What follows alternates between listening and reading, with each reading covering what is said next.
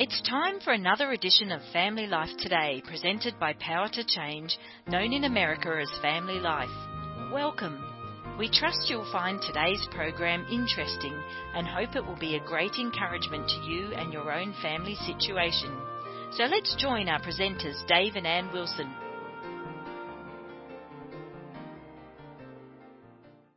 Christmas is right around the corner. Yeah, it sure is. Wow. What gets you in the mood? Like, when do you start thinking, oh, yeah, it's coming? When I start hearing Christmas music on the radio in, like, June. No, it usually starts right after Thanksgiving. And now that, it's starting the beginning of November. And Christmas movies. Yes. I love Christmas movies. I love Christmas Vacation.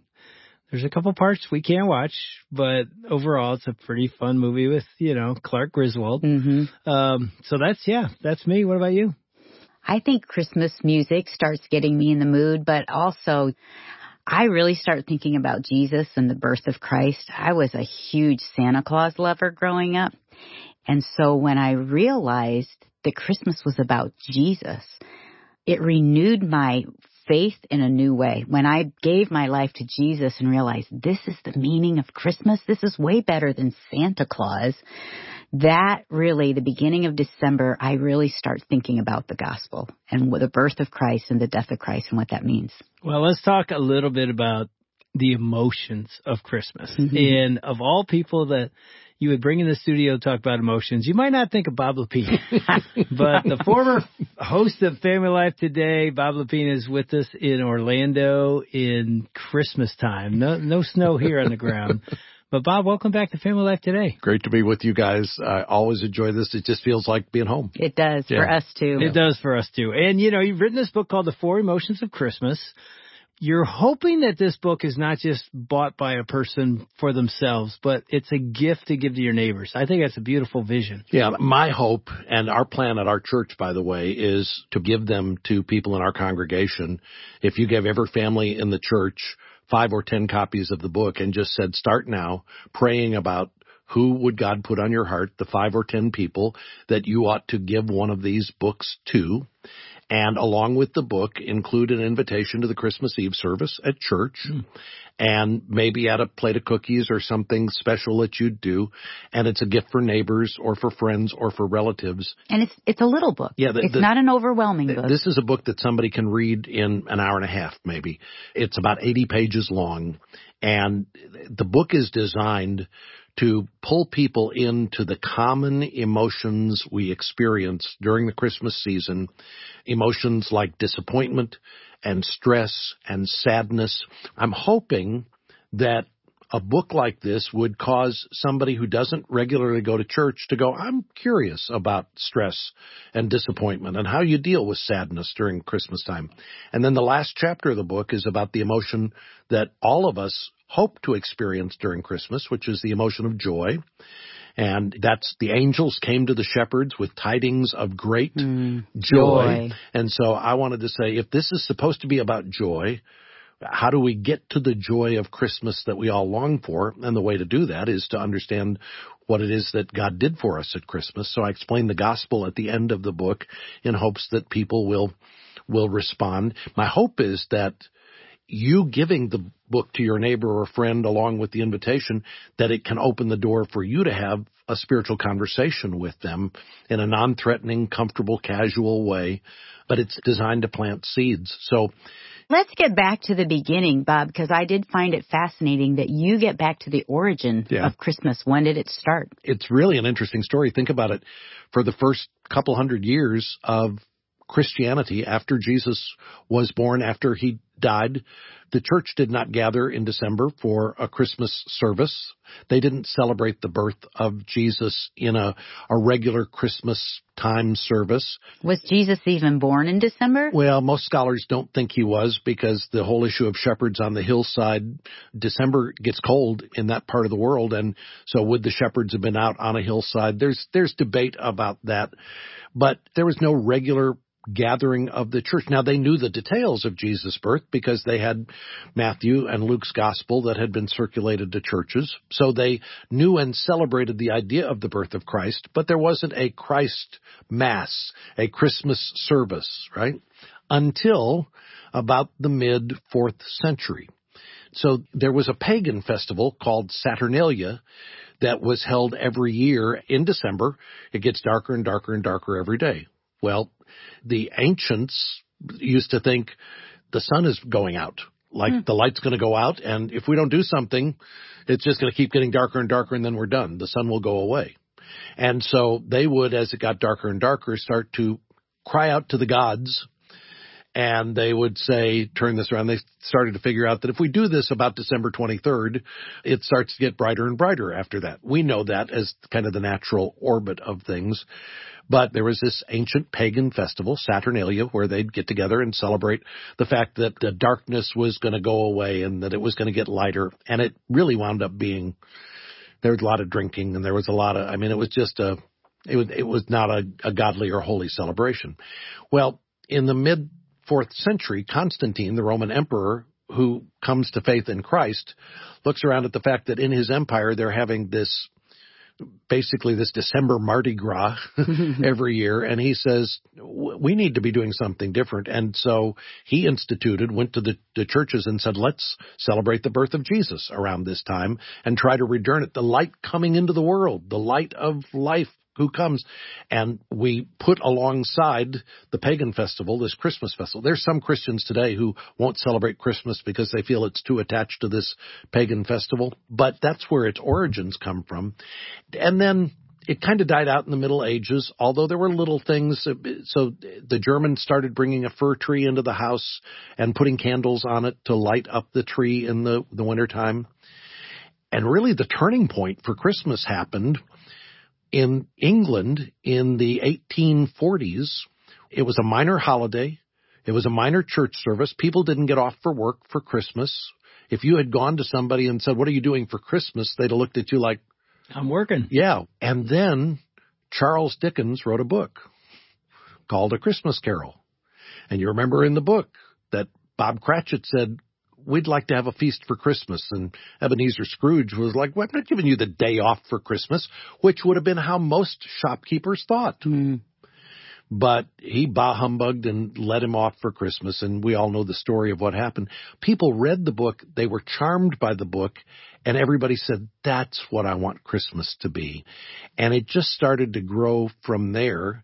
You take A Christmas Carol and you add on to it then what the R H. Macy Company did in New York in the nineteen twenties. They were opening their new store, and they decided to have a huge parade on Thanksgiving to celebrate the opening of this store, and it was a Christmas parade. Now it was the Christmas season, and Santa came into the picture, and so did reindeer, and all of this started to get added. Where did the Santa come? Well, of course, Santa goes back to a Christian saint, Saint Nicholas, who was one who who would take care of uh, orphan kids. He would go around on Christmas Eve and drop uh, oranges through the window. This was the legend, that he would put an orange in your window so that on Christmas morning you had an orange to eat or something special. People used to hang their stockings outside the window to dry them at night, and he would put an orange in your stocking, and you'd come the next morning, there's this present in your stocking from Saint Nicholas. And so that became Father Christmas in one culture and Sinterklaas in another culture, and ultimately Santa Claus. And then The Night Before Christmas, that epic poem, made it popular for everybody, and now Santa became a fixture. You take all of that, this twenty-first century Christmas that we experience today, which you go back two hundred years and people would go, I don't even recognize, I don't know what you're talking about. We've added so much onto it. Well, now all of a sudden this holiday has taken on a worldwide significance that was not a reality two centuries ago. And we come to this holiday every December full of expectation, full of hope, full of longing. All of our emotions get magnified and multiplied, and we carry all these expectations into Christmas. And then we wind up often being disappointed that our expectations didn't match up to what our dreams for them were. And like we always tell couples in marriage, if your expectations of marriage don't match up to what your dreams about marriage were, maybe you need to go back and check whether your expectations were realistic in the first place. most of us go into Christmas with really unrealistic expectations about what this holiday is going to deliver for us in terms of emotional fulfillment, and we may need to go back and right-size our view of this and adjust our expectations accordingly. In many ways, it's a microcosm really of life. I mean, Christmas, the present under the tree, as good as it might be, it might be exactly what you're hoping for. Within a month or six months or six years, it ends up usually in a garbage dump yep. somewhere. And, you know, you you feel this sense of disappointment. It's like, wow, I thought it would be. Marriage is that way. Life's that way. Christmas just highlights what's already the ache of our soul. Here's what it gives you. It gives you a momentary hmm. kind of a little bump, a little yeah. hit of yeah. the joy, or a little taste of the reality. So you, you watch a child open a present and their face lights up and you get that little moment of that. And the expectation, you go, I'm wanting to feel that way all the time. And what we don't realize, what many people don't realize, is that if you're expecting the circumstances of life to be the thing that delivers you that joy, you're looking in the wrong place for joy. That's where, by the end of the book, where I've tried to take readers along is to say, these longings that you have are real. They're God-given longings, but we're we're looking for joy, to bar- borrow a song title, right? Looking for joy in all the wrong places.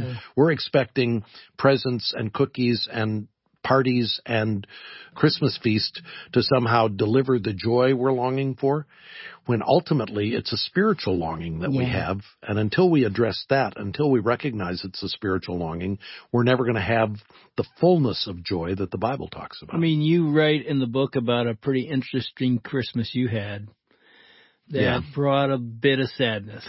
When we look back, and it would be an interesting conversation for all of our listeners to have with one another, is to ask, what's been the saddest Christmas you've had?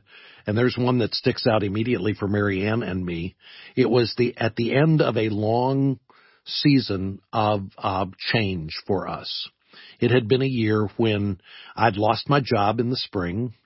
We'd found out Marianne was pregnant a few weeks after I lost my job. So I don't have a job, but we don't have insurance. I'm looking for a new job. I find a new job. We were living in Tulsa. It's in Phoenix. So that's a thousand miles away. So now we're going to move to Phoenix.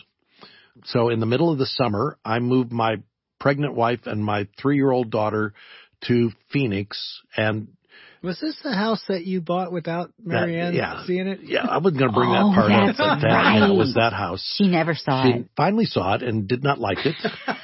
And so she's coming in hormonally challenged, and she's got a house she doesn't like and doesn't have any friends in Phoenix, and she's a thousand miles away from her family and her support structure. She's miserable. She's depressed. My job's going okay, but then I get a call out of the blue from another radio station, and they're looking for a general manager. This was the job I wanted, to be the general manager of the station. And I thought, there's no way I could do this. And they said, well, here's what it pays. And I said, oh, I just found a way I could do this, right? So we now move a second time this year from Phoenix to Sacramento. We move into an apartment in Sacramento. So we own a house in Tulsa we still haven't sold. We own a house in Phoenix we haven't sold. So all we can afford is a two-bedroom apartment. I'm there with my pregnant wife. Again, she doesn't know anybody in town. I'm going off to work every day. She's got a three-year-old there at the apartment every day. This has been a no good, very bad, horrible year. Not a day, a, a year. We get to Christmas morning in Sacramento, and it's just the three of us, uh, Marianne and Amy, who is three and a half years old, and me. And Marianne is great with child. In fact, she gave birth to Katie four days later, so that's how pregnant she was. We get up on Christmas morning in the rental house we were in. We'd moved out of the apartment into a rental house. I think we still had boxes all around the house. I don't know if we had a tree. I can't remember a tree. But we had a handful of presents. We didn't have much. I didn't have any money to buy anything because we had two house payments and a, a rental payment, right? And so I get up on Christmas morning, and we, Amy opens her presents. I remember somebody from work bought her a pink backpack, and she loved her pink backpack. The whole present opening experience was done in twenty minutes. And then we're looking at each other like, what are we going to do the rest of the day? I mean, we got nothing to do. we didn't have any meal planned, so I'm trying to find a restaurant that's open on Christmas in a town we've lived in for three months. There's no internet where you can go Google and see who's open for Christmas Day. We finally found some cafeteria that was serving dinner on Christmas Day, and it was probably the worst Christmas meal we've ever had. We come back home. I, I think we watched a movie on the V C R, and we were sad all day. And mm. I kept waiting for our families to call and say, Merry Christmas, what's going on? And I was looking for that moment of joy. Nobody ever called, so we called Marianne's mom, I remember. And we got her mom on the phone, and there was a party over at her mom's house. You could hear all the people in the background, and she finally, oh, sweetheart, I, I can't talk because everybody's here. I'll talk to you tomorrow. Love you guys. Bye. Click. Oh. Yeah, I mean, it's just this sad mm. Christmas, because what we're longing for is connection. We're longing for uh, relationship. We're longing for there to be some satisfaction in our heart and soul. We were lonely, isolated, empty, didn't know anybody, and it just made for a really sad holiday. Here's the thing. There are people, that's that's their whole Christmas season, not just their Christmas day, but every day they're going home from work to an empty apartment. Every day they're going home to a family that's in isolation. This season, where all around them, they're hearing laughter and joy and songs and music and seeing people who look like they're having fun, and they go home and, and they're, it's a sad time of year, and they've got to know how to address the reality of that sadness. So that's a real emotion of Christmas, and something about the holiday intensifies that. Maybe you lost a loved one, and here you come back. So, Bob, what do you what do you say to them? Well, one of the things I say is that you have to recognize there's a difference between happiness and joy. Mm. And if you're in pursuit of happiness, if that's the quest you're after, you're going to find yourself perpetually disappointed. Somebody told me years ago that the word happiness has the same root as the word happen. So our happiness is tied to what's happening. I understand that in Britain they used to greet one another and say, may the haps be with you. Mm. It was a way of saying, may circumstances go well for you. If you're counting on circumstances to bring you your source of joy, again, you're looking at the wrong place. And this is where in the book I try to take a reader who's not a churchgoer, somebody who doesn't doesn't know Jesus, and say, your circumstances are ne- never going to deliver what your soul is longing for. You may be able to do some things to adjust the happiness quotient at Christmas and to make it a little less depressing. But the longing of your soul is not for circumstantial happiness. It's for deep joy. And that's what Christmas offers. Mm. I think one of the things that we have to always remind even ourselves as believers is that this person, this gift, is not going to bring us what we hope. We know this. You, you said, I'm, I'm writing this for a non-believer, and we're hoping that they'll go, oh, finally, I found the answer to life. We know. Yeah. And yet we still get wrapped up, and we get discouraged, and we experience the sadness. I think you're right, Bob. We have to remind ourselves, wait, wait, wait. It's the baby in that manger. I was going to say, Dave, it, it is, is the person. He is the answer. Right. He is the person, and he is the gift. And there are things, I mean, you can do things like, you can practice intentional gratitude, and that will increase your joy. You can volunteer to help other people. You can schedule some time for you, Dave. Schedule time for top flight golf, right? That brings joy to you. Dave just needs to play. Right. Yeah. Volunteer for something. Mm-hmm. You know, find a time to do that. I would say be really smart about any use of alcohol. Yeah. Alcohol is a depressant. It's not uh, designed to make you happy. You may think it gives you momentary happiness. No, it's a depressant. And so there are things like that we can do, but ultimately we're just dealing with managing our sadness as opposed to dealing with the deep down issue, which is, where does joy come from? Where does real life come from? Where does meaning and purpose come from? It's not from a holiday. It's from a person, like you said. That's the goal of this book. So in writing this book, again, as we said at the beginning, we're writing this with non-Christians in mind. My goal is that a non-Christian would read this and go, yes, that is what I'm longing for. And then Throughout the book, I say, could it be that the issue is a spiritual issue? Could it be that you need to explore something deeper than just the cosmetic trappings of the holiday? And by the end of the book, I'm talking about where the joy of Christmas comes from in a relationship with Christ. And I'm hoping that we can enlist Family Life Today listeners to be a part of an army of people who are handing this book out right and left. I would love for you to give this to somebody you know at work and have them say, oh, somebody else gave me a copy of this book. You know, I'd love to think yeah. they're just inundated with this book. This is about how can we take the gospel to as many people as possible, and Christmas is the perfect time to do it. Bob, I would agree with that, too, because we forget how lonely many people are at this time of year. I'm thinking of our cul-de-sac and how sweet a gift it would be. I usually give some sort of like Buckeyes, these chocolate peanut butter balls. They are awesome. They are I've awesome. never gotten any of those. I'm you know, Bob, I think you might get a gift this I need Christmas. to move to the cul-de-sac. I know, but to put your book in there, yeah. there's a card that comes with it that we could give. But also I'm thinking like our one neighbor was just diagnosed with cancer mm-hmm. and how sad, like this Christmas will be sad, just dealing with the treatment of that and what's going to happen in the future. And so we're pointing them to the birth of Christ, who really ultimately gives us joy and hope. And you want to change your Christmas season for you? Start focusing on how you can spread the joy to others, how you can share Christ with others. Invite people to your Christmas Eve service or your special pageant you have at church. Make that your priority during the Christmas season. If you want to get to December twenty-sixth and have somebody say, what was the best thing about Christmas? If you say, I got a chance to lead the guy at work to faith. We, we took somebody to Christmas Eve service and they trusted Christ that night. That's, that's joy. That's what you'll remember forever. We want to thank Dave and Ann Wilson and their team for another edition of Family Life Today.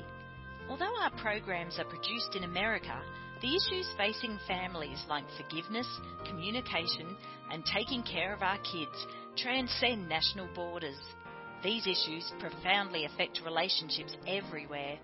In Australia, Family Life is known as Power to Change, and our mission is to effectively develop godly families, the kind of families that change the world one home at a time.